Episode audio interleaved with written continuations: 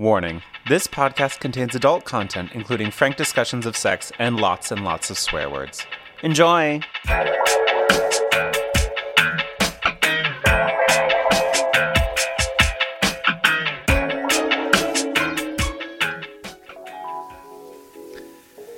The world was reduced to her and him, and that exquisitely torturous pressure building within her. The heat started in her core and started to spread. Her skin felt hot. Her breath was caught. Her heart was pounding, pounding. He was thrusting, steady and relentless. And when she didn't think she could take so much pleasure anymore, she didn't. She cried out as waves of pleasure pulsed through her. He captured the sound with his mouth for her kiss. He groaned and his mouth closed around her shoulder as he came with a few last, passionate, possessive thrusts. Neil. Yes. Neil. Yes. That was very hot. It was. I also enjoyed the she didn't think she could take anymore, so she didn't and orgasmed. That's Yeah, like an- she's- that's a new like structure we have around orgasm. I find that interesting. Yeah, I like that. She was just like, "Yeah, uh, well, I'm gonna come then," and and she was just like, "You know what?" And I am also gonna be as loud as I want, even though they are hidden away and they are trying to keep it quiet. And she's just like, "Nope, fuck it, I feel good." Mm-hmm, mm-hmm. and that was all of her orgasms, and I appreciated that so much. Hi, I'm Neil, And I'm Claire, and this is FMK Lit, where we read two romance novels, a straight one and a queer one, and then we play Fuck Mary Kill with the characters. and obviously we analyze the orgasms. All the analyzation, all the analyzation. I was just thinking the exact same thing. right, right, right. I feel no apologies about puns. All the puns as well. Um, all the puns, all the buns, and all the spoilers. So many spoilers, kids. Like if you've if you've come here for reviews just to see if this book is worth reading, congratulations. You maybe need to go and just get the book and come back and enjoy just us talking about every little aspect we can remember. that we bothered writing down. Exactly. Um, I say that my handwriting is illegible, so sometimes I write it down and I still don't say it. I have also found like my note taking uh like changes depending on how I'm reading the book, like and where I am. Interesting. If I'm in bed enjoying the book in bed, no notes be happening. yes, yes, yes, yes. Yep. Yeah, yeah, yeah. Interesting, interesting. Okay, so, but what is it we're taking notes on? Books. Books we read. I picked books. This time we read Lady Claire is All That, Keeping Up with the Cavendishes, Book 3 by Maya Rodale, and The Foxhole Court, All for the Game, Book 1 by Nora Sakavic. Yes. And the theme was us. Us, Claire and Neil. Claire and Neil. So the the main character of Lady Claire is all that, as one could surmise from the title, is Claire. Yes. And the lead character of the Foxhole Court is Neil, but not really. And we'll get into it. But first, Claire, before we talk about these books and Uh-huh. s- spoil them, what's got you hot and bothered? Um, well, I have just returned from a trip. uh, I know, I know. I am currently in quarantine because um, my new nephew has been born. Girl. And I traveled to go see said nephew, and he is just the squooshiest little squish that ever squooshed. and um, it was great. It was an excellent trip. It was lovely to see family again Um, it's been a year and it was definitely one of those things like it's a risk and it is and it is probably not the most appropriate risk in many ways but we took all the precautions we could to protect other people outside of ourselves. There was sort of a recognition that within ourselves you know we're bringing a variant from something uh, some of us have been vaccinated, some of us have had it. So there was just, we did what we could do. Um, and honestly, it was 100% worth it. Like, I think I was having not seen my seen very important family members for like a year like it was it was weighing me down and it was delightful and that is why i am now taking the precaution of quarantining. And why most of us who were at this particular trip are quarantining. Like like we understood we were like taking a risk in like doing this. We wore masks we double masked we like wore lot you know i i my hands were dry from all of the you know anis you know all of the like the antibacterial stuff i was putting on it. Look it was a mitigated risk that probably wasn't even like but honestly, I just needed to see family, and now I'm home for two weeks inside, ordering in everything, and honestly, it was so worth it. I feel like my brain feels better. I know it's going to be another long stretch before I see people again, and not even just these two weeks, but beyond that. And I'm so angry at the country mm-hmm. for not pulling their fucking shit together. Mm-hmm. And then the moment I left Texas, like literally the moment, Governor Abbott was like, no masks! everybody go outside and just be amongst yourselves. And i was like okay cool. Yeah because because um, republicans are used to being able to do whatever they want and not facing consequences. Right. So they can't conceptualize that hey viruses don't care if you're rich and old and white and cis. You're still gonna get sick and probably die uh what a world what a, what world. a world and it's also now been a year lockdown uh, mm-hmm. lockdown in San Francisco. It has been a year since mm-hmm. that started, and um, it has been a year on pause, a yep. year of just waiting for the next thing to happen, and I am uh, looking forward to this year. This year, which it feels like it's still March 2020, moving on with is. itself. Yeah. Anyway, that is me. That is yeah. me. I'm just Great. bothered. I'm not That's hot. Fair. I'm just bothered. That's fair. That's fair. And Neil, what's got you hot and bothered? Balls. Indeed. Yes. Balls. That makes I, sense. I have two um the, okay. yes, I do have two balls, but also I have two quick topics that are ball related that I wanted to share with you and the world. Excellent. So the first is that um I recently purchased a uh, trimmer, like a hair trimmer, that uh, part of purchasing it is that you can pay to them, have you pay them to send you a new blade every certain number of months. So then it just like uh-huh. shows up and it's like, great, great, great. So I got my new blade not too long ago, and with it came, and I have a little show and tell. Um, it's called Crop Reviver refreshing ball toner. Wow, ball toner. Yes, it is like a face toner, but for your balls. Okay. I have many questions. Yes. Does it feel good? Um, kinda. Like, it definitely doesn't have witch hazel in it because it doesn't sting like some facial toners do.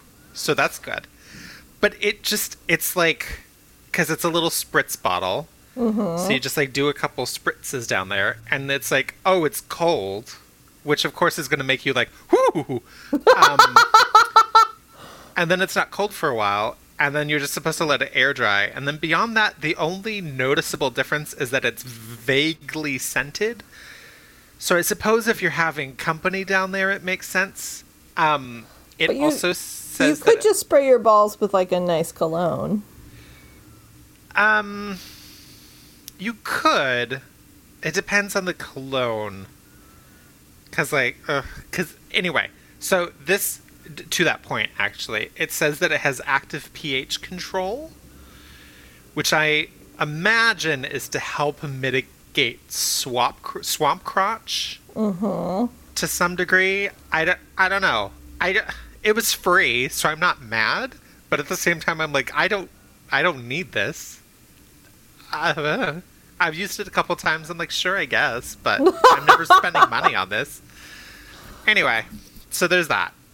The second thing is uh, the Balldo which is a device that you uh, on your testicles to turn them into a dildo. Ah. Yes. So it has a, a phallic shape to it, and then the balls kind of like stick out of it. And so the the inventor Jerry Davies, um, I think intended this to be a device that people could use so that if the person using it, who ostensibly has a penis, has already orgasmed and wants to continue having sex, this is a way that they could do that. Um, and uh, but then he discovered that he can achieve a orgasm this way, and it feels different than the normal orgasm. So he's coined it the ballgasm, and um, he describes it as this really heavy, deep orgasm that takes a long time to crescendo. So, that's that. Listeners, I am looking at this thing. It looks medieval. Yes. So, listeners, there's an article about it on from Inside Hook, the Balldo, B A L L D O. Take a look. I I'm still like because it comes with two rings also, and I'm like vaguely aware of how it fits on. But uh, uh, that's that. So that's a thing that exists for anyone who might want it. Okay, it just feels like okay. No, it just looks like okay. Now I don't have balls. Um, it just looks so the way there's like it. It looks like a missile with like two little windows where you your balls hang out. Uh-huh. Um, and and then so and there's a little there's thrusting that happens when you are mm-hmm. penetrating another person. It just mm-hmm. seems mm-hmm. like wouldn't wouldn't wouldn't it like hurt the tender parts where your balls are attached? Yes, you would think, but that's what the rings are for. You position them to sort of keep the balls in place to keep them from jangling about painfully. Okay. Um, I'm super hoping one of our books uses this.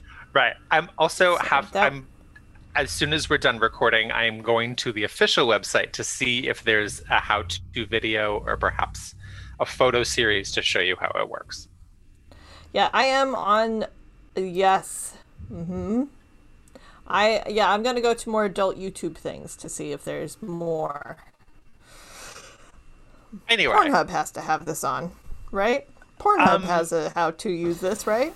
I don't know. Balldo. So that's the Balldo. If anyone's curious, uh, curious, uh, www.balldo.com.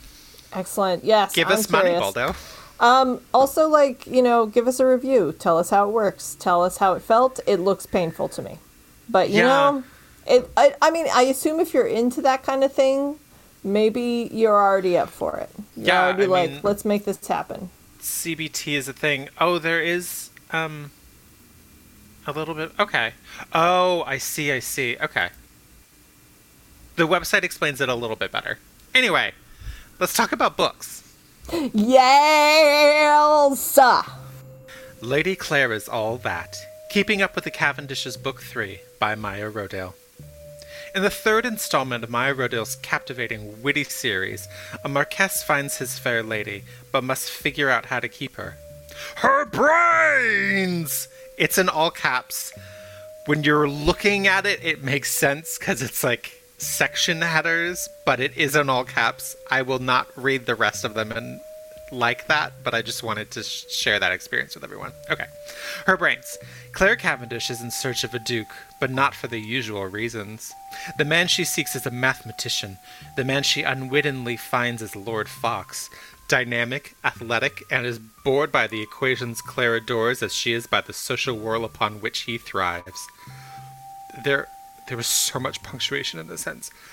As attractive as Fox is, he's of no use to Claire. Dot dot dot. Or is he? Plus his brawn.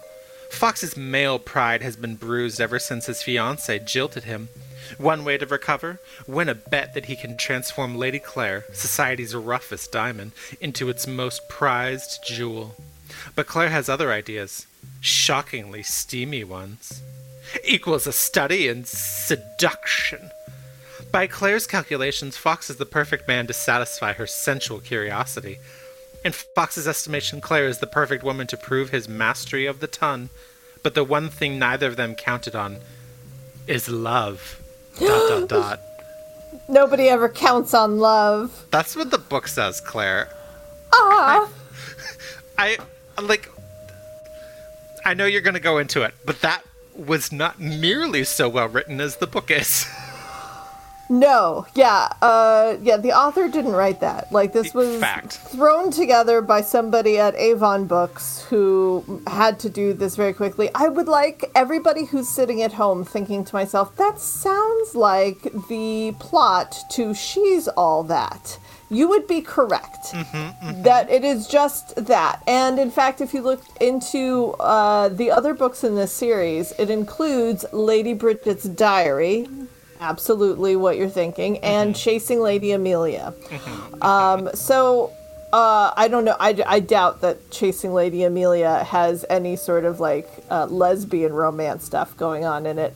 But I am honestly all in. I am all in. I am all in. the the fourth book in the series is about the brother and it's called It's Hard Out Here for a Duke. I know. And uh, he is. Yeah, He's probably not like- going to be a pimp at all. But like, No, I know. Yeah. she ran out of titles. when I was when I was when I was picking this book, I was like, "Oh, that's kind of a fun title." And then like, you know, a chapter and a half in, when I was like, "Oh, it's she's all that." Oh, Yeah. I get it. Oh, Yeah. I get it. Yeah. And then there's a there's a Mean Girls reference in there too. Yeah, yeah, there is, there is, and I and I would also say like um, I'm almost positive that one of the other couples that we meet in the book, the mathematician and his wallflower bride, are 100 percent either what a wallflower wants or the wicked wallflower, one of the two. Like Yeah. that there's already a bunch and that uh, some of the other like some like it scandalous like i'm willing to bet some of the other people the singles we meet in this also end up with somebody Also, I'm fairly certain that these four books take place concurrently, yes which I think is very interesting. uh, same um i already downloaded the other books Let me know. I don't know if I'm going to read them, but I definitely want to hear about them. I mean, okay. So, okay. So, I feel like, uh, uh, I'm, I'm sorry. I'm all like excited because I feel like we finally found the reason I read romance novels. Yay! And it's Like- your book. and It's the like, Claire yes. book. I feel like we've been doing this for so many years and we've enjoyed many of the books we've read. We've we've had a really good time, but I feel like we've never found the book that really shows you why I love reading these books. And we found it. Like like there's stupid balls and there's lovely gowns and uh, there's like this like hot sex in the background and also like it's dumb and wonderful and fluffy and so like it just draws you in it keeps you and then it's it's so light and fluffy. It's like an angel food cake and you've eaten it and it wasn't particularly good for you but you cannot wait to read it another one just like it. You know like this is this is this was the book these were the types of books that like made me keep buying romance novels. And uh, and so like i'm sorry like I'm, I'm i'm all gushy about it but i also just i i meant to write an ode to the himbo. Before we started this ode and then i could start this off with a an ode to lord fox who is a himbo in all the best ways. He's dynamic athletic sure and he's dumb.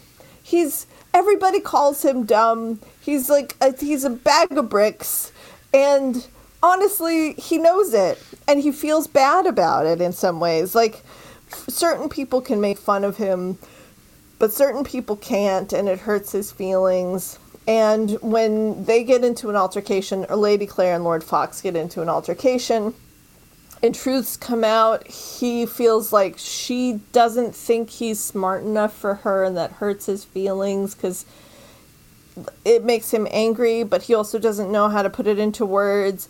And he doesn't get it, and he never will. There is never a point where she's going to make him interested in math or any sort of sciences or any of that. And he is unapologetic about it. There's no point where he's going to fake who he is for her. And he just likes sex. He's all about sex. and some, something that I really appreciate about this book is that he starts going to math lectures with her, not because he's interested or wants to be interested, but it's like, oh, you like it. And like part of being in a relationship is doing the thing that you don't want to do because you know how much the other person likes it. Yeah. Yeah. And it's like great. That like that's very realistic. And then but then also when he takes her to the boxing match and he sort of like explains, you know, the the sort of um cerebral aspect of boxing and like oh yeah different fighting styles and this and this so that when she goes to the boxing match it's like oh this isn't my thing but i totally get why. And like now i see the nuances and i understand that it's not just like two guys beating each other up which it mostly is. But she's like oh no i see that there's that there's nuance and there's sort of a science behind it and fox has taught me that and so now i can like share in his passion for the thing if not in the actual thing Yes. And I have to say, he is, um, except for this, except for this very blatant and huge mistake that he owns up to, which is uh, the bet, um, an exceedingly kind person, who, who is like, who wants to make sure the people around him feel happy and good, who isn't, he isn't going to be cruel to anybody overtly. Um, he never intends to be uh, to be upsetting. He like just like any of these other books, there are moments where there's a little bit too much possession. Like even you read it. There's a, there's little senses of jealousy, but it never goes as far as a bunch of the other books we've read. I think he only gets especially possessive like once. Like it says he felt possessive. I think it was only like the one time. Yeah, but it's also like not Which about is- killing somebody who hurt it's not. her. It's not. It's not. He's Um, possessive of her because he likes her genuinely, Mm-hmm. and his possession is actually about her. It's not about owning her, it's not about controlling her. It is because he likes her so much. And he Mm-hmm. Was- falls in love with her brain. Even though he Mm-hmm. doesn't understand it, he genuinely falls in love with her brain. there is at the towards the beginning it says and this is a quote uh, he won at two things always women and sport and i'm like okay i hate him obviously but then this author did a clever thing that's like okay if you're reading this and you're not into the guy who like has such high self-esteem of himself and then he learns a lesson whatever whatever. Even if that's not your jam his best friend and me mowbray is worse and is mm-hmm. actively working against fox. So it's like oh well now i feel bad for fox because mowbray's even worse. Yes! and there's a dog involved. So and and fox obviously loves his dog. So it's like oh well obviously he can't be a terrible person because of how much he loves that damn dog There were so many times where it's like a worse author could have taken all of these exact same tropes, all of these exact same plot plot points, and just like just made it the exact type of book you and I have been hating on these last couple of years, like easily. But every time she had the opportunity to do that, like she turned it in such a way so that I really enjoyed what I was reading. Uh, again, bringing in this antagonist. Okay, so what I'm going to do, I'm going to start from the beginning. Claire and her two sisters and brother have come to England because somebody died and the brother has become a lord. Uh, they Duke, are right yeah, the Duke. Yeah, so they were all Americans, and they were living on a horse farm, um, and uh, they come to England, and suddenly they're thrust into society. And at first, everybody's very curious about them, but nobody actually likes them once they meet them because they're all they're all Americans and they're all crazy. And again, right away you can see where the two sisters and the brother all have their romance books. Like Mm-hmm. y- and you follow those romances just a little bit, just enough to know that you know it's happening. And I'm very curious for all of these plot points where they're together and where those happen in the other books. Um, like when they were all on the uh, the river and they were rowing, and the sisters all fall into the lake, like or into the river. They all fall into the water, and what a scandal that was. Yeah, it kind of alludes to the things going on with the sisters in a way that, like, if you didn't read the other books, you'd be like, why did she even bring that up? But then when you realize that it's the third in a series, and it's like, oh, they're happening happening concurrently, then it's like, oh, and if we had read from the beginning of the series, it'd be like, oh, she's fixing the narrative of this book in time with the other narratives, so you understand what's going on. But then it's also starting to hit at, hint at the fourth book, which is the brother and her uh, lady companion. Right. Yeah. And that that was super fun to read along the way. So they've come uh Lady Claire has no interest in being a part of society. She has no interest in getting married, which is obviously the objective of the person who's sort of ushering them into society. This older woman who's, you know, a matron who's telling them the rules and training them and whatever. And she really only has interest in meeting one dude, and he's a mathematician who has invented this thing, and she really wants to just talk to him about it. Ashbrook. And Ashbrook, who obviously has his own book.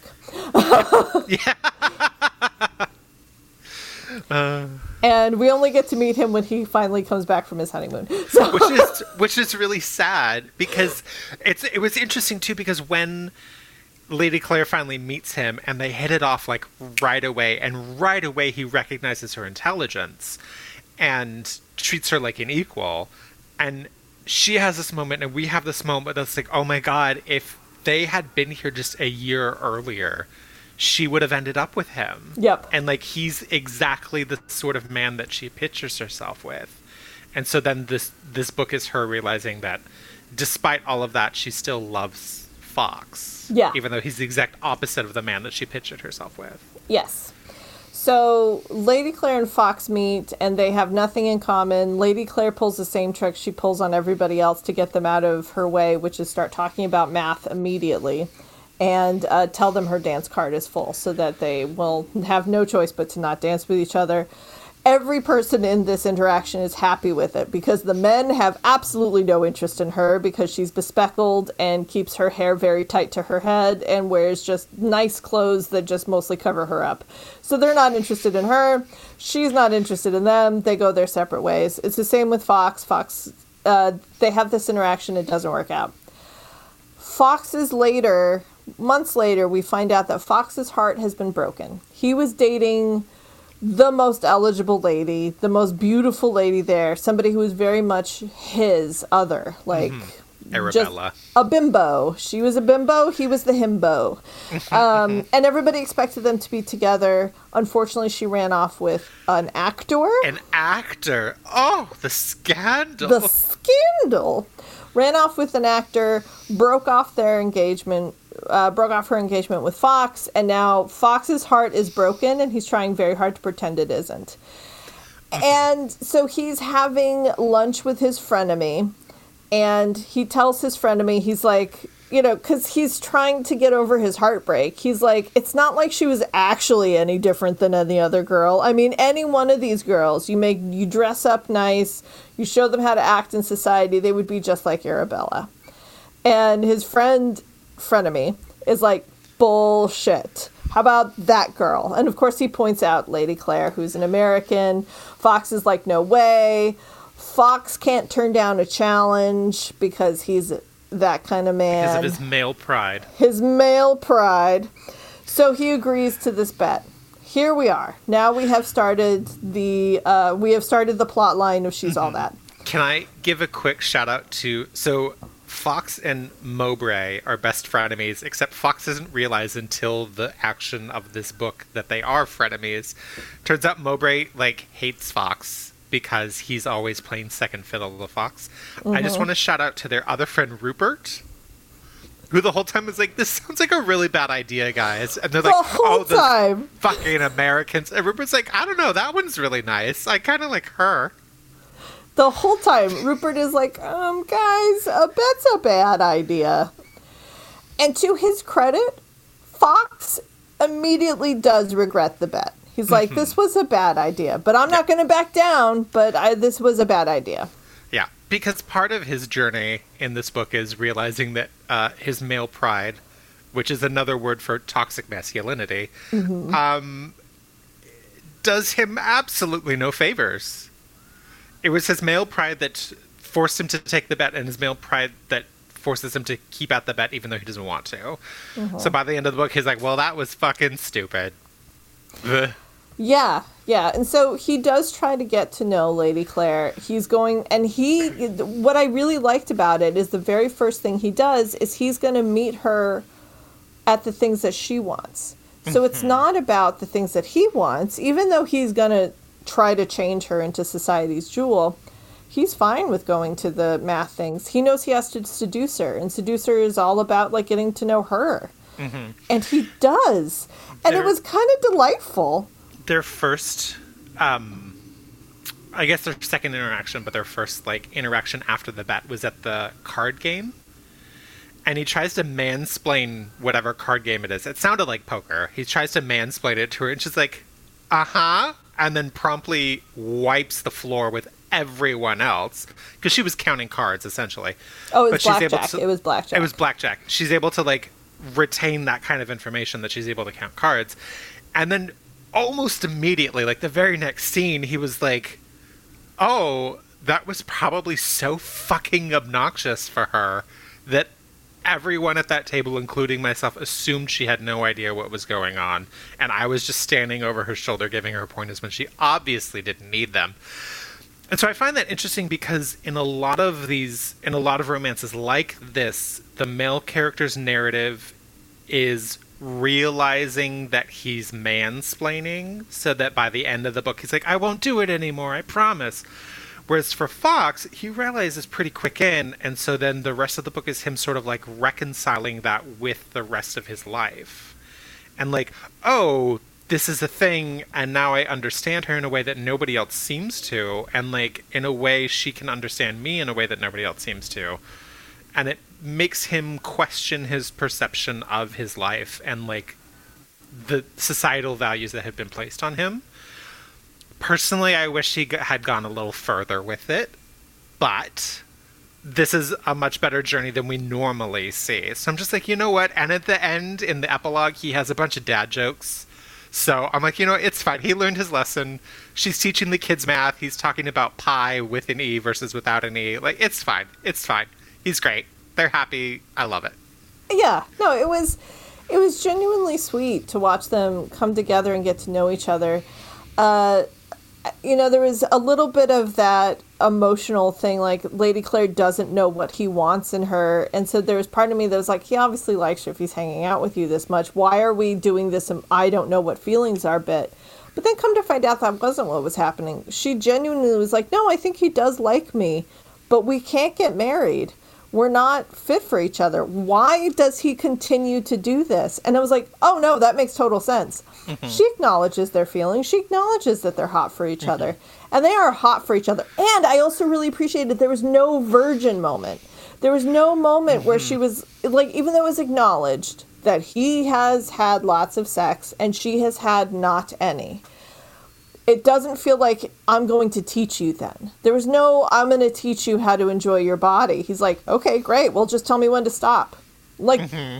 and she was like, uh, I'm not telling you now. Mm-hmm.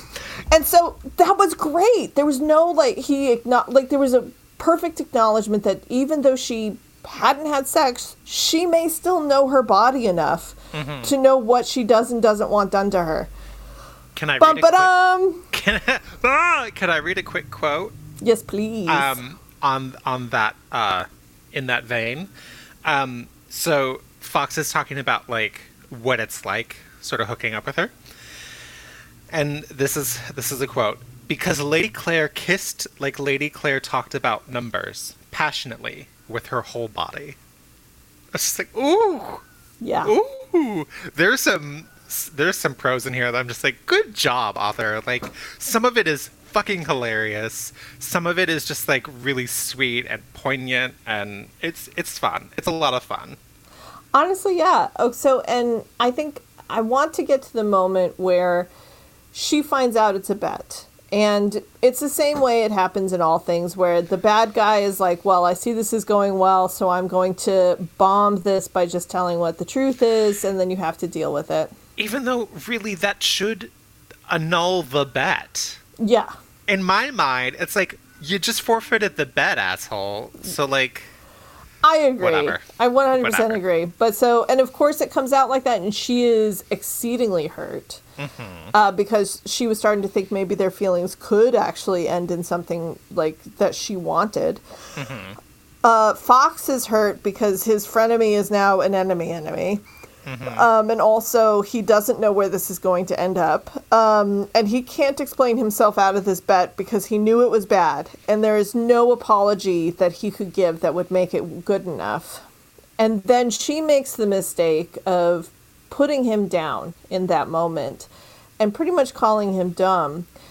And he's hurt by it, but knows he doesn't deserve to be hurt by it because of everything that's happened, but also he is. And so he's struggling with that and it's and she has to get away. And i think that was kind of amazing. And then it gets to the point that i love the best because she also thinks to herself what the hell was he expecting to do?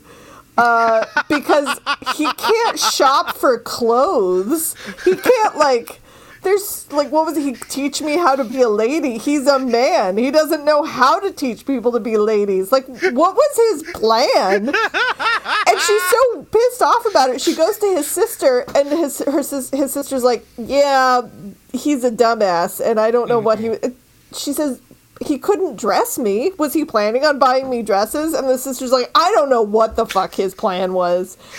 He just started to date you, and he thought that would be enough."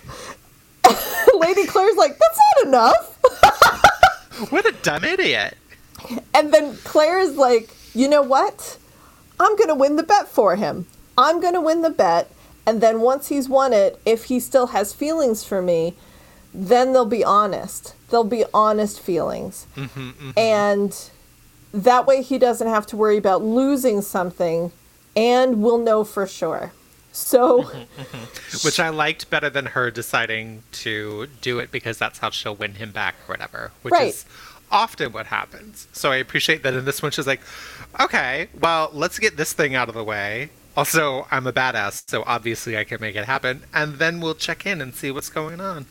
And here we get to one of the best parts. So if you are somebody who hates makeover movies where uh where the girl the only way she can look pretty is if her hair is turned straight from curly. Her she has to lose her glasses and she has to dress sexy and she has to be an entirely new person. Um Claire hates that too and has no intention of keeping up with this fucking bullshit afterwards. She's like, I can't goddamn see. I hate my hair this way. I don't like dressing like this. I don't like simpering and being and have, pretending I'm enjoying other people's conversations when I do not give a fuck and I literally cannot see. Yeah, she's like, yeah, I'll just stand here in this part of the room where everyone can stare at me because I can't maneuver space right now because I cannot see. It is amazing. And was funny. She looks great. Uh, All the suitors that were going, uh, in in a way, Fox was right that this girl could just become an Arabella. She had a lot of suitors, and he won. He wins the bet. Um, and then he can come up to her and be like, "So, I'm still interested in you." And then they have their real conflict, which was perfection. We had like the conflict about the bet, and we had the conflict that leads to her deciding to win it. And then, unlike every other She's All That sort of movie or anything, at that moment where she becomes the girl he was trying to make her to be, they fall in love again. In this one, that's when they have their real fight. And that's when all the feelings are actually on the table, where she can say, I really did like you and you fucked up. And he can mm-hmm. say, I really liked you and I know I fucked up and I didn't know how to back out of it, but also you hurt my feelings for this and this reason. I know I'm not as smart as you, but I love you for how smart you are. And it hurt my feelings when you when you said the thing about my intelligence. And she's like, "Yep, I get that. I mm-hmm. was incorrect." And they and that they and she goes back to wearing her glasses and her hair in the way in mm-hmm. the unfashionable way she wears it. There were a couple moments in that fight though that he kind of like got mad at her for like changing herself outwardly for him, Yeah. which I was like, I don't, I don't need this. But for the most part, it was very nice. And then he proposes to her. He gives her her glasses instead Yes! a ring, and it's like, I'll get you a ring later, but here are your glasses, and it was so cute. It was adorable, and he very much says, "I love. I fell in love with this person, and this is the person I want. I want you to be who you want to be." And like that was, I loved it. I mm-hmm. loved it. And then we have the epilogue where they've had babies, and she's mm-hmm. teaching them math, and There are also moments where we see that, like, one thing that draws her to him is that he is always himself. Like, he is always 100% himself, whereas a, a qualm that she had with all the other men of the ton is that it was like all the like oh the the small talk and the like we we don't say what we mean and everything we say we just say it for the sake of saying it kind of thing. And like she didn't have time for that bullshit. So there's one point where um uh he says to her like oh yeah i have hidden shallows. And she's like don't you mean depths? And he's like no nothing about me is deep. What you see is what you get. And she likes that about him. That's something that she likes about him, which I believed because it had been set up that the whole book. She's like, all of this is just like, you know, people poppycocking and like going through the movements to like get the things in. Oh God! So I believe that. And then there's another moment where Fox sees uh, Lady Claire and like how passionate she is about mathematics and how much she's willing to fight for the recognition that she deserves for it.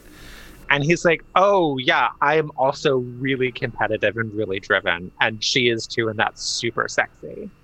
So it's not even just like, "Oh, we're just so different, and now we're in love." It's like, "Oh no, there are definitely things about them, qualities that they each have that they see in the other that they don't see in other people that draws them together." And I'm like, "Great, yes, this makes sense to me."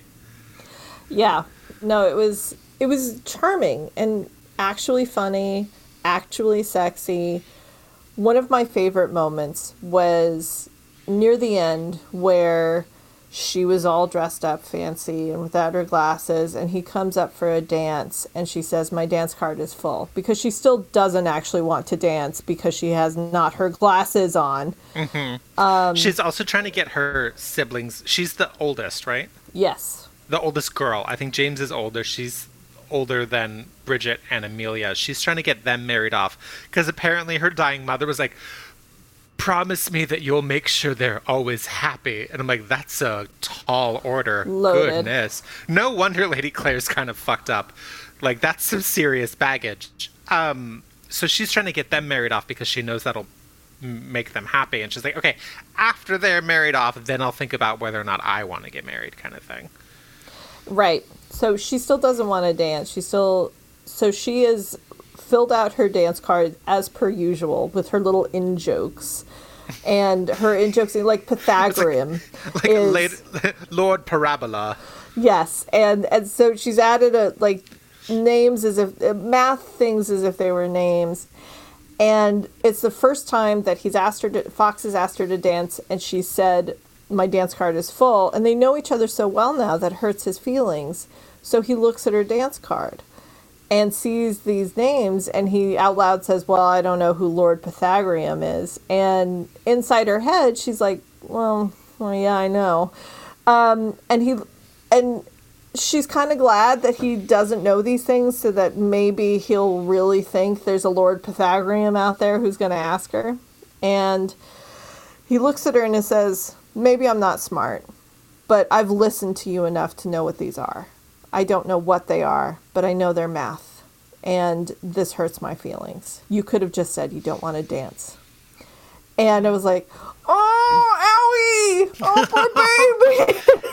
There was another time too when she's not wearing her glasses and he was like, "Oh, would you care to dance?" and she says like as a shorthand, "Oh, what does my dance card say?" and he's like, "Oh, it says Lord Fox for every dance." And she's like, "I don't think that's right." And he's like, "Well, you can't see it, can you? Let's go."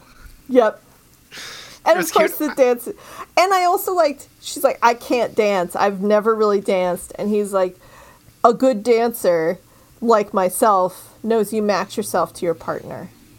And it wasn't about like ma- like forcing her to be to look the best out there. It was about making her look good as her partner. Like Mm-hmm. making sure she doesn't fail as a partner. And I was Mm-hmm. like, this is oh yes, this all the time. I'm I'm glad you liked it so much. I almost went with a different book. Um and then when I saw this title, I was like, "Oh no, we have to read this book." So I'm glad you liked it so much. I really did. It was honestly delightful. It was super fun. And again, it was exactly the type of book that Yeah. has brought me into romance. And, ugh, ugh. Well, One small thing that I will say is reading the about the author. It's like she does Regency romance, but looking at the dates, this is actually early Victorian. But we'll forgive her, I suppose. uh, I'm also going to forgive her because I don't think just because the um, the brother is a lord that all of them are ladies. uh, I think they are. I I regardless, I've never kind of cared because the authors play fast and loose Sure, sure, with sure. titles in these books. Yeah, I think lady first name means that you are the daughter or sister of a lord, and then when they get married, they'll be like, she like Claire will then be Lady Fox after she's married. Excellent. I don't know. It, like I was like, this doesn't feel exactly correct, but fuck it. I don't Fuck it, whatever. It's things I care about. It's fine. Um, and obviously, this author also does not care about math entirely. Just enough so that it looks like the main character does, but we're not going to get into it. And I was so grateful. yeah.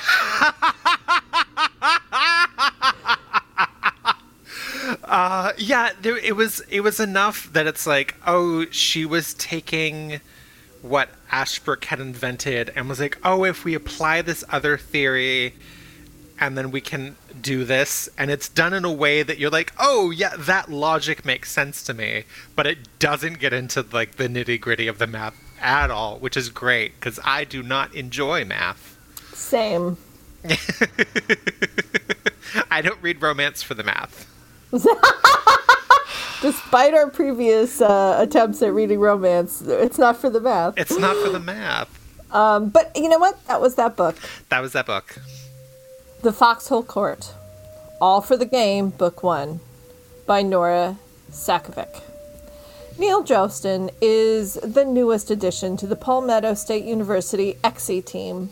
He's short, he's fast, he's got a ton of potential, and he's running a, and he's the runaway son of a murderous crime lord known as the Butcher.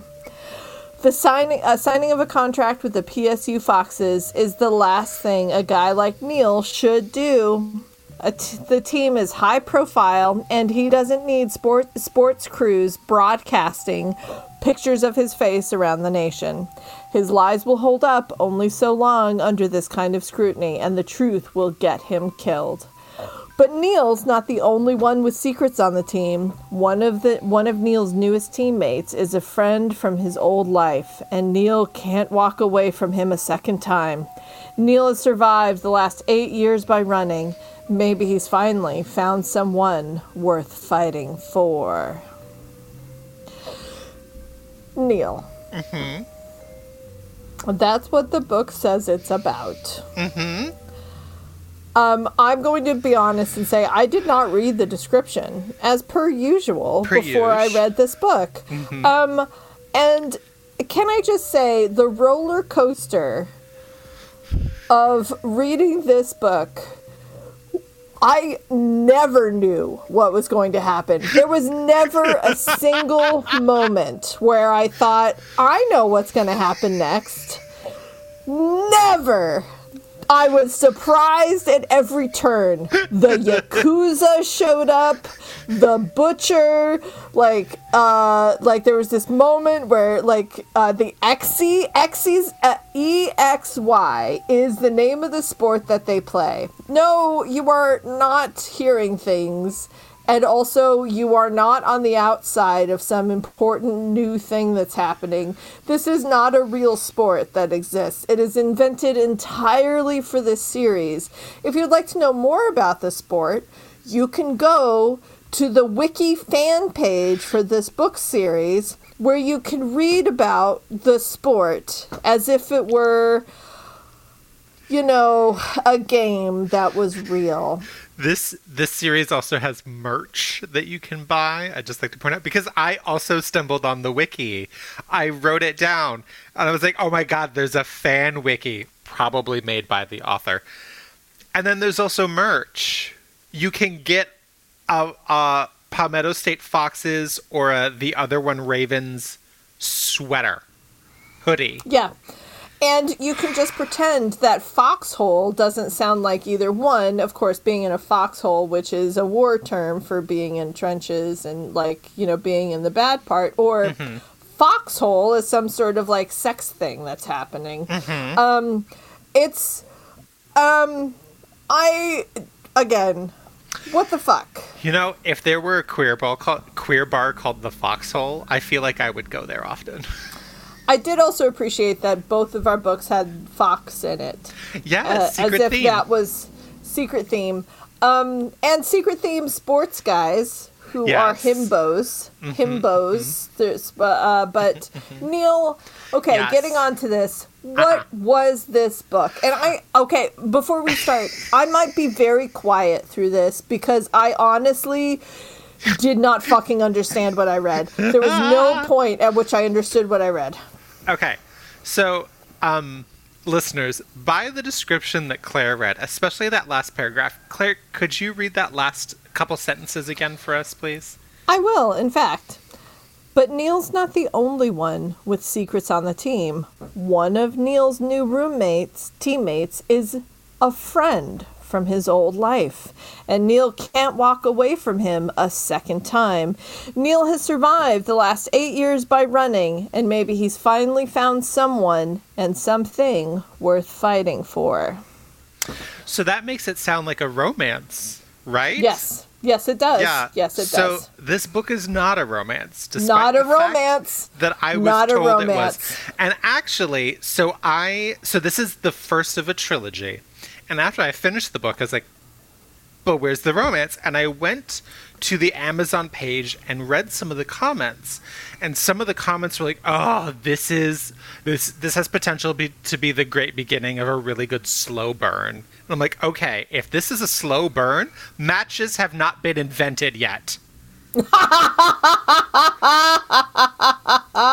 there is absolutely nothing, nothing to indicate that Neil and a sense and anyone, anyone other than Nicky, and that thing is gross, but Neil is attracted to or in love with anyone. And I think we're supposed to think that he's going to end up with Kevin, which, quick aside, Kevin was my dad's name, so like already weird and then weirder. But I think we're meant to believe that Neil and Kevin are going to end up together, but they n- not once does it allude to Neil having any sort of feelings for Kevin other than like wanting to impress him and then like also being okay with being abused constantly.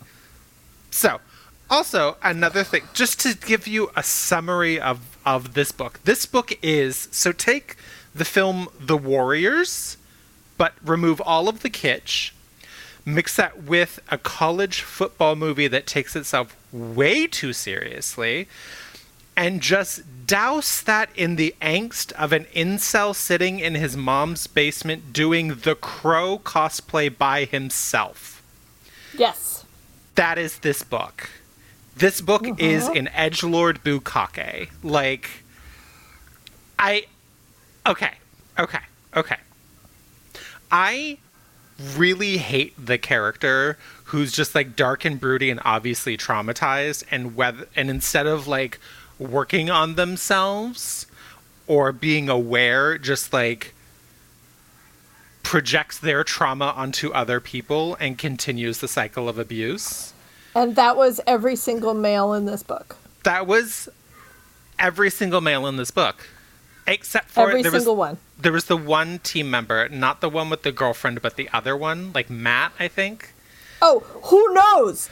There were like there, uh, uh, apparently only six people can be on like uh can play on the field for the team at one time. So you would think I'd be able to keep track of six to ten people. Uh, no, no. Uh, apparently, um, spoiler alert: Seth kills himself at the end of this book. Who the fuck is Seth? Who the fuck was Seth? I didn't even like. I didn't. I was like, who? And like, I was like, did was that guy brought up? I don't remember that guy. He wasn't was- the guy that tried to rape Neil. No. He wasn't the try the guy that like was um just a psychopath by himself. It wasn't the guy that maybe lost use of his hand. Um, who was Seth? Nobody. Nobody. Seth was, nobody. Seth was the one who didn't, who was one of two people who didn't go to that TV filming for absolutely no reason. Oh, Seth was. okay, okay, okay. So, Exy is a thing, and I am quoting from the book. Exy was a bastard sport, an evolved sort of lacrosse on a soccer sized court with the violence of ice hockey. Yes, and it has high walls. It's in a like plastic cube. It's Yes. enclosed, but in plastic. Uh-huh. And there Yes. are walls inside it. Okay. It's made-up sweeping the nation, Neil. It's sweeping the nation. it was a- invented by a Japanese guy who may or may not have had uh, some sort of yakuza ties, and by an Irish lady who died in a terrible, tragic car accident. Um, yeah, so this game centers around a made up sport and it doesn't explain things to us at all. At all. And like I was also they don't play their first game until like 75% into the book. Oh my god, that was so fucking frustrating. And also, they kept building up the game between them and Edgar Allan Poe University, which fucking that was amazing. So Edgar Allan Poe University, which is the best in the NCAA, and I was like, are we using NCAA correctly? Um, I- and. And so then, like, they're the best, and they kept building it up. Like, oh my god, can we're even in their division now? Can we even, can we even like fight them? And then we never played them. We never played them. Uh, we never played the Right. Ravens. But that's the next book. Ugh, I'm gonna throw up. Okay, okay, okay. Let's. Okay, so the book starts with Neil, whose real name isn't Neil. Of course, I picked the one book where Neil is a is a fake name because he and his mom, recently deceased mom, were on the run from his father, the butcher, who's in jail, but like also has connections on the outside that I don't know if they were going to kill him or or what because it wasn't his fault that the dad was in jail. For all the information, well, no, but it was his mother's fault for stealing five million dollars from the the group, and that Neil kind of has it, even though I don't know how he stuffed all of that into his bag. Right. And then so they were on the run and then they like lived in Germany and Austria and France and Montreal. So despite the fact of being on the run, he now is like trilingual because also like if you're gonna hide out why not just like hide out in the countryside in france like what is happening what is even anyway Neil, I, I do want to very quick, like before we get mm-hmm. further, the most important part about this book that I hated the most was the way it gave us backstory. Are we allowed to know anything about Neil's backstory? The answer is no, we are not. Um, is this entire book from his perspective? Yes, it is. Yes. Does he know everybody else's backstory magically? Yes, Yes, he does. does. he knows that I, An- I did not understand how that narrative style worked. Andrew and Aaron are identical twins. When they were born, their mother put Andrew in foster care, where Andrew was for 13 years, and then he spent three years in juvie, and then uh, their mother, who was still raising Aaron, apparently gave Aaron drugs all the time for some reason, and then died. And then, oh, it was after Andrew finished juvie that the mother let him live with them again. Neil knows this somehow. Claire, Oh, yeah. me how he knows this. Uh, uh, uh, maybe because the only explanation that is ever given for why Neil knows anything about everybody else is that Fox, the the Fox team, the Foxes, is famous, and the um, the the press cannot stop writing about them, despite the fact that Exy is a sport that's only five years old or so, or no, eight years. It's at least eight years old, and um, and is also um, the worst team in the NCAA. Like Yes. the worst team. Yes. Out of what I can see are maybe eight. Yes. So and it gets a shit ton of money. Millions of dollars. Um, and apparently there are no more football teams. Football teams don't exist anymore. Mm-hmm, Neither do baseball teams. So Okay. I guess what else can we spend money on? So something else about the Foxes is like purposefully the coach, the coach Wymack, who I didn't realize until I was going back through my notes, has tribal flame tattoos on his arms and And likes no. to wear tank tops. And His likes to wear favorite tank thing tops. to wear is tank tops. and also doesn't coach. We never see him coaching once. All the other players coach. Yeah, the t- the, the lead Dan is the coach and then also the team captain. Yes. Anyway, so I don't even know where we. Okay, so Neil. Oh, the Foxes are a team of like, they're called like losers and junkies or something. Like, apparently, Coach Wymack only recruits kids from quote broken homes, and that could mean anything from Andrew, who is medicated because he is a violent sociopath, to Renee, who like is kind of religious and nobody trusts her because of it, even though she seems super nice. I don't understand. Okay, so okay, We did not get into the girls' backstory as much. Like one, one of them got a little bit, but like I got the sense that Neil is maybe asexual to bi. Like hmm. he's that seems to be where he is. We don't get into it, but he's maybe mm-hmm. asexual to bi, and that he is more attracted to the one girl than anybody else. Oh, like openly attracted to her. which one? I don't know. Oh, I, okay. I don't know. The the pretty one, the the one who was nice. I don't know. Yeah, he. Yeah, There's a specific memory where he talks about like he's looking over at her and he's like she's she's really pretty and she's kind of into me, but you know, I'm having a memory of my mother nearly beating the fucking shit out of me every single time I looked at a girl so that I wouldn't get attached to other people because we were on the run for our lives. And I'm like, yeah, that would do it. That that would definitely do it. Um what? okay. What so am I reading? I'm going to touch on the plot briefly because there isn't much to speak of. But it starts with Neil plays for his high school exy team. He's just about to graduate, and then some rando shows up and is like, "I want to recruit you. You get a scholarship." And Neil is like, "One, I don't need a scholarship because I have money." Two, and but then also he has all this money, but he's like sleeping at the school. Anyway, um, he's like, "Oh, I shouldn't go do that." And then when he realizes it's the foxes, he's like, "Oh, I definitely shouldn't do that because then my face will be everywhere, and my dad's goons will come and get me for plot reasons, for stakes reasons. Sorry, not plot reasons, stakes reasons." But then he's like, "Oh, but I love this game so much." And then Kevin and Andrew are both there, and he's like, "It's Kevin." What that means, we don't know. And then Andrew's like, I'm sociopathic. bleh." And Neil's like, okay, great. I'm to join the team now. And then they, like, okay. And then he lives with the coach for a couple weeks before everyone else shows up. And then they do practices. And then there's one point where Andrew is like, basically like, get in, bitch, we're going shopping. So he, it's him, his twin brother Aaron, his cousin Nicky, and then Kevin are like the the crazy kids.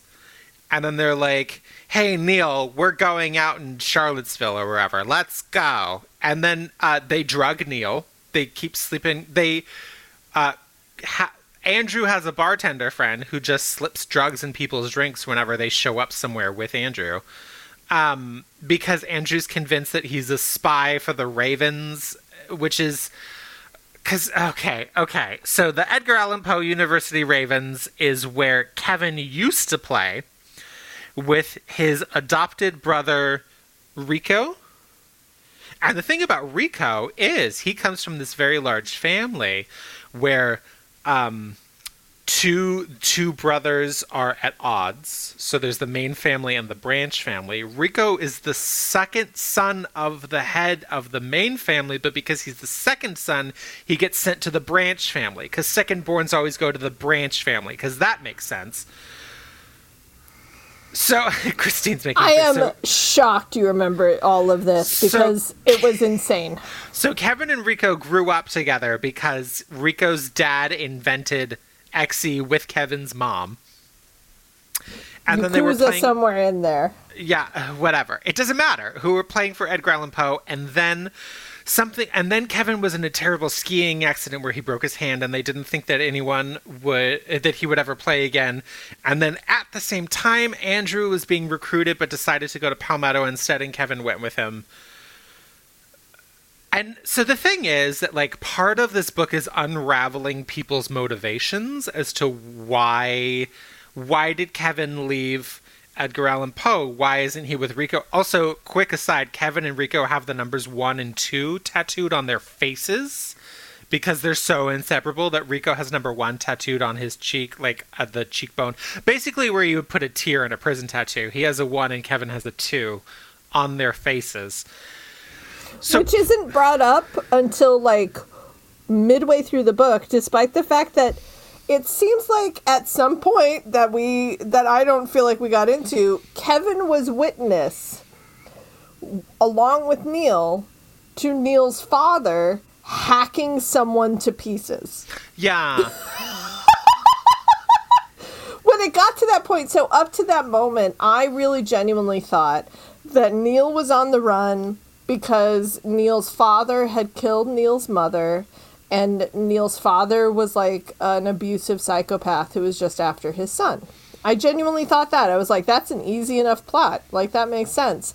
Right up until that exact line where he's like, it's Kevin. Kevin, who's famous for being on this university Exy team and who witnessed my father hacking a dead man to pieces with me. And I'm like, so see, I don't know why Kevin doesn't remember you. or also why Kevin isn't in trouble, or like why isn't anyone going after Kevin for that? You don't know, say, my friend. So a lot of this book is sort of like unraveling the motivations around why Kevin and Andrew were friends, why Kevin followed Andrew to Palmetto State, where the broken hand thing like it, and and like when it finally gets to the end and sort of explains it, I'm like, okay, I guess, but through the whole book, Neil's just like Neil just sort of like accepts things. So when it's like, oh yeah, Kevin quit the the best Exy team in the world with his like adoptive brother to go hang out with this like ragtag team. And Neil's just like, oh, I thought he was following Andrew, and then doesn't question beyond that. Like, doesn't ask why Andrew. Why? So like, so it's written in such a way that I reading it felt like these motivations were supposed to be clear, and I was genuinely not picking up on something. But no, that's not how it is. You're meant to question these things, and then things get revealed. But because the main character and narrator isn't questioning anything, you feel like you're dumb because you missed something. Yep. It's like Neil, what? I, I I want to keep going because we could tear this book into a million pieces. The problem is Uh-huh. it no it the stakes were never actually high. Who knows what was happening? Nobody. And it wasn't a romance. Um I want to put us out of our misery. And I think we should all we should both say one more thing about this book. We should think about it and pick Great. it. And the one thing I'm going to pick is um cracker dust. which is the drug. but then he also ate real crackers. Yes. I didn't There- understand. There was so at some point it's like, oh, I could taste the cracker dust on his lips, and I was like, okay, so it's a drug, and it's a street drug that I am unaware of. And then they're going out on a night on the town, and their friend is like, wait a minute, we got to stop here. He goes to a salad bar and he gets crackers. And I'm like, wait a minute, is cracker dust literally just crackers? But then they do get drugs. yes. And I am. I was confounded. Yes. Also, why not just use real drug names? There are real drugs for all of these things. There a lot I. I understood the alternate universe and reality she was trying to build for us. I didn't understand it. I'm saying I understood that's what she was doing. I didn't understand why she decided we needed new drugs and why that drug needed to be called cracker dust and why she then also talked about crackers. I'm like, start don't you don't get to talk about crackers and have a drug named cracker dust. That's like writing a book where everybody's taking Molly, but then there's also a character named Molly. Yeah, it is like, are you like, oh, taking yeah, Molly? Gonna- I am to the dance, and you have no idea for the longest time if they're taking the drug to the dance or the girl to the dance, and like- you'll only know when you get there. Like, oh yeah, I'm rolling with Molly. Are you high or are you rolling down hills? I, uh, uh, Unknown, and then you find out, in fact, you were rolling both. downhill with a woman named Molly while you were high on Molly. That's incredible. We're eating crackers while we're on cracker dust. Why is this happening? And like, and like, it would have been fine if the narrative even acknowledged that. If someone was like, "Oh yeah, that's his idea of a joke." It's not funny uh, because nobody finds it funny because nobody found anything funny in this book. There was never a joke in this book. Cracker dust, everybody. Neil, mm-hmm. go. What is the mm-hmm. thing in this book you want to say? So aside from every every single person's motivations being absolutely inscrutable, it is very obvious that certain aspects of this book changed and not all of the proper corrections were made. For instance, Aaron and Andrew used to be cousins, but in the final draft they are twin brothers. But not all references to their relationship have been updated accordingly. Yep. Also, this t- used to take place at a high school, and then it got Yep. moved to a college, and not all uh, changes were updated appropriately. There's one point where he was talking about how he had a free period. I'm like, oh, this was high school. This was this Yeah, was high this school was kids. 100% high school. I actually wondered if the uh, the transition of this book was actually one short fanfic about Quidditch, uh, using Mm-hmm. like uh, Crabbe and Goyle and several of the other like German players from that one other school. Like, Bulgarians from Durmstrang, yes, yes, yes. Right, Not like, that I, I- know or anything. oh, who can say? But like, I wondered if like it started its life that way, Uh-huh, and then there was a moment that the writer was like, "Shit, what I'm writing is good. I, I can't just let this be Harry Potter fanfic. I gotta expand this fucking universe." And then she was like, "Well, it's still high school because it was Harry Potter fanfic at first. and then she's like, "You know what? I've got a second and third book in mind." wherein so and so has sex cannot be high school anymore and I want them to do drugs. So now we need it to be college. Um so this is the progression that I think it was. Now I could be wrong. I could be wrong. sense. But there was definitely moments I was like, are we actually playing Quidditch? Yep. I have. I know you said only one more thing. I have one more tiny thing to add, which is I added one more thing, so it's Yeah. fine. Andrew's medication. So Andrew was on medication because he had an incident in which he attacked someone very violently. So they're like, "You have to be on medication," and apparently the medication made him manic. And I'm like, "That okay? I am not a psychologist.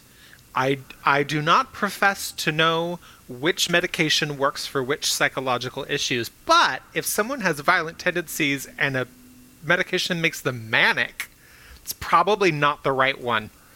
Not the right one. Um, oh, and I do have one more thing. Uh, we we sort of like scooped over like a possible rape slash incident, and honestly, uh, we're not going to go into it more because it was a ruse. It was a ruse. He was never to be raped. He was. It was a ruse. Um, and then they became best friends afterwards, and Yeah. Also, Nicky owns a house, and I don't even understand why he's putting up with Andrew. unknown. Cause his, cause oh oh sorry, one more thing. There was where Nicky is Nicky. Okay, so Nicky is Aaron and Andrew's cousin, who lives lived in Germany with his husband. So he has a husband in Germany, but he moved to the U.S. so that he could become Andrew and Aaron's guardian when their mom died. Despite the fact that they are all over 18, and I'm assuming Nicky is like maybe two years older. So then the husband in Germany pays for them to have a house that they don't even live in, that is driving distance from the college, but they don't live there. Also, why aren't they just in Germany? Also, why this book? Also, this book is not good. This book is not good. this book is this book was a surprise at every turn, and it is not a book or It a is a f- story or anything. It is a fever dream, and his name isn't actually Neil, and I feel cheated. Indeed, indeed. Let's be done. Done with this book. Are you ready? Are you ready? Are you ready? Let's play Fuck Mary. Fuck Mary Kill. Are you ready? play Fuck Mary. Fuck Mary Kill. Fuck Mary Kill. Fuck Mary Kill. Fuck Mary Kill. Are you ready? Fuck Mary. Kill. Neil, Yes. should we play Fuck Mary Kill? Yes, please. Neil, I want you to go first. Okay, Claire. Yes, Neil. Fuck Mary Kill. Uh Mowbray, Coach Wymack, or Kevin. Oh, so many deaths. Um, okay, uh, I'm going to marry Mowbray. And it's only because I get the sense that he has an arc. That that he has his own book where he becomes a better person, like that he has a wound and it's about not being good enough, that mm-hmm. somebody else is always better than him, and that's what's causing him to be a terrible person. Mm-hmm. And that not through love, but through trying to be loved himself, he will become a better person. Mm-hmm. and I want to marry that man. Fair.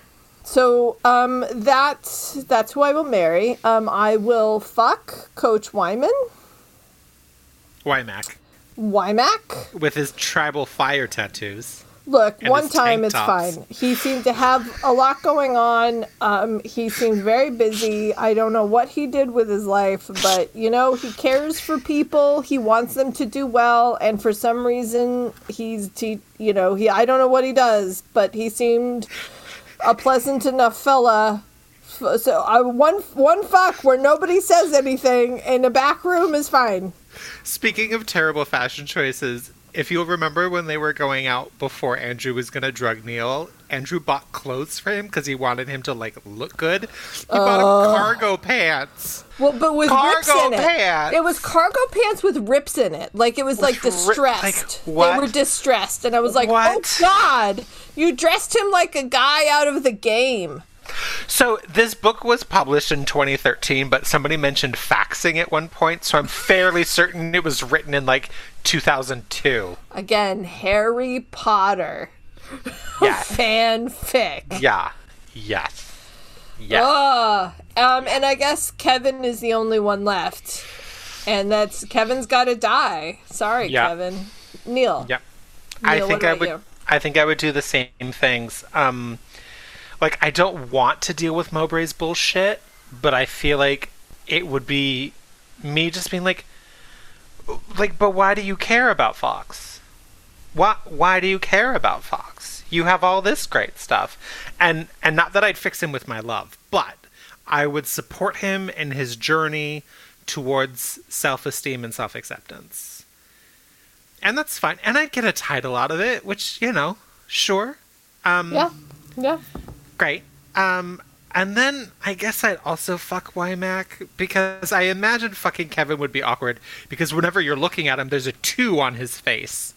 The number two is on his face, and when you're doing butt stuff, you don't need the number two anywhere involved. No. No. No. So I guess I'm gonna fuck Wymack. He had his own apartment at least. It's true. Um, I guess, and then yeah, I'll kill Kevin. It's fine. Kevin. Kevin doesn't want to be alive. That's also true. Neil. Yes. Fuck Mary Kill. Uh-huh.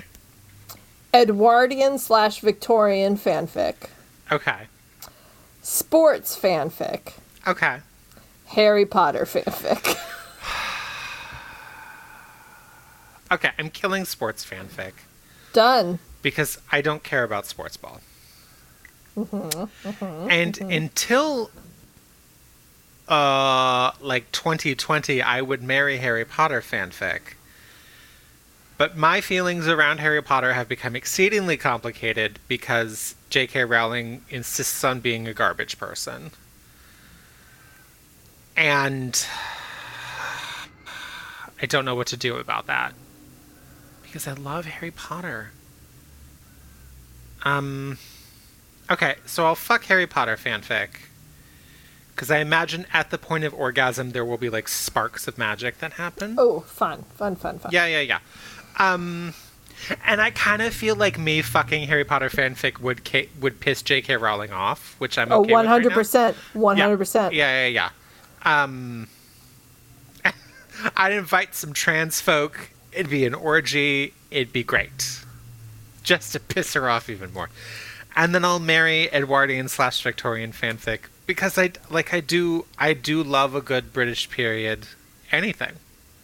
So that's me. How about you? Claire? Um, it's about the same. Um, Okay. I am going to marry Edwardian Victorian fanfic because obviously that's the type of books I read. Like, Mm-hmm. I mean, I love like, what is any book about the Ton except a fanfic about the period? So right, right. And I- honestly, I've said a bunch before.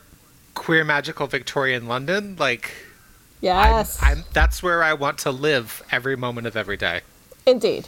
So, So obviously marrying that, um, I'm going to fuck Harry Potter fanfic, and it's um, it's going to be a little bit less complicated, if only because I've always felt that the um, that other people should start writing the Harry Potter universe, and I mean, from the moment she started expanding it so many years ago, where she started to write about the American magic schools and just decided to dip her toes right into Native Americans. And I was like, no, nope, she should not have been allowed to write that. Yeah. That should have been somebody else. And so, and honestly, one of the the reasons why the Star Wars universe has like lasted as long as it has isn't because the original movies were so good because they're fine. The original movies are fine. I love them to death and I will watch them mm-hmm. over and over mm-hmm. again. But it's because there hashtag were con shot first. Indeed. Um, but it's because there were so many people who were given license to mm-hmm. write books that were sold and like expanded the universe incredibly. And it just became part of like a larger thing. And Yeah. honestly, I think that's what would be better for the Harry Potter universe is if J.K. Rowling doesn't write anymore. And Yeah. that it's given over to everybody else. Because I think there are so many cool stories that could be told using it, like small stories and big stories. And I mean, just even like not even like the slash fiction stuff that's you know all over the fanfic websites, but like just in general, like an expansion of the universe, like also to solidify the rules. I think there's so much good that can come out of it because so much good has come out of it. So many people have felt great about it, and like JK is like shitting on it. So why not like let other people have it? Um, and I'm gonna kill sports fanfic. Not that I don't like it. Like I just think like, eh, I'm done. I'm good. I don't Yeah. follow sports ball. I'm good. But Yep. out of the three anyway. So that's Yep. where I am. Neil. I say that when um, the person who wrote Captive Prince, which we did in our first episode, has a graphic novel series about gay fencers, and I do really want to read it. Indeed. yeah, yeah, yeah. Okay. Um, so of all the characters, Claire, Okay, me what well, I'm sorry, to. Foxhole Court. I'm killing everybody in it. Like yeah, that's uh they're just all going away. If there's a way I could burn them in the book. I almost said burn the book, and I don't I'm not about book burning, but Jesus fucking Christ. Jesus fucking Christ. Um, so I'm gonna kill everybody there. I'm also gonna kill the sport of Exy because mm, nobody needs it. There are other sports out there. We're fine. We already have too many, in my opinion. you know, there's other good sports we could have fun with. Like it's fine. um, and uh, out of the characters, so I think um, I I'm fine with marrying Lord Fox. Like, Okay. I think he learns a lot. They're super fun. It's great. Like I like him more than the other male characters. Like I mean, Ashbrook was great. But I didn't really get enough of him, so I'm just, you know, I'm fine with marrying Fox. eh, But I think I will fuck Ashbrook Okay. again didn't get enough of him kind of think like not sure what's going on there but i'll fuck him Great. Um, I will fuck Fox because um, he seems like he'd be good at it, yes but also like I don't like him enough to marry him, and I'm gonna marry Ashbrook ooh because he um, obviously doesn't give a whole lot of shit about societal standards, and like he does come from a place of privilege, so it's easy for him to do that. But he has the wallflower wife. He meets Lady Claire, and right away is just like, "Oh, you're an amazing mathematician," and the fact that she's a woman doesn't have anything to do with it.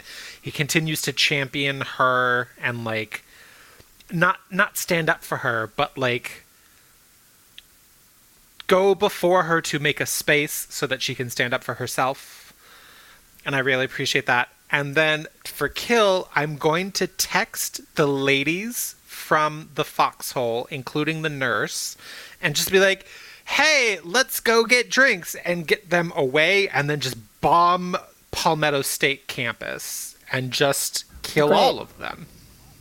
yeah Because that book was rough and Yeah. bad. And like, even coming and we'll transition into what we're doing with the books. I'm obviously going to kill the Foxhole Court.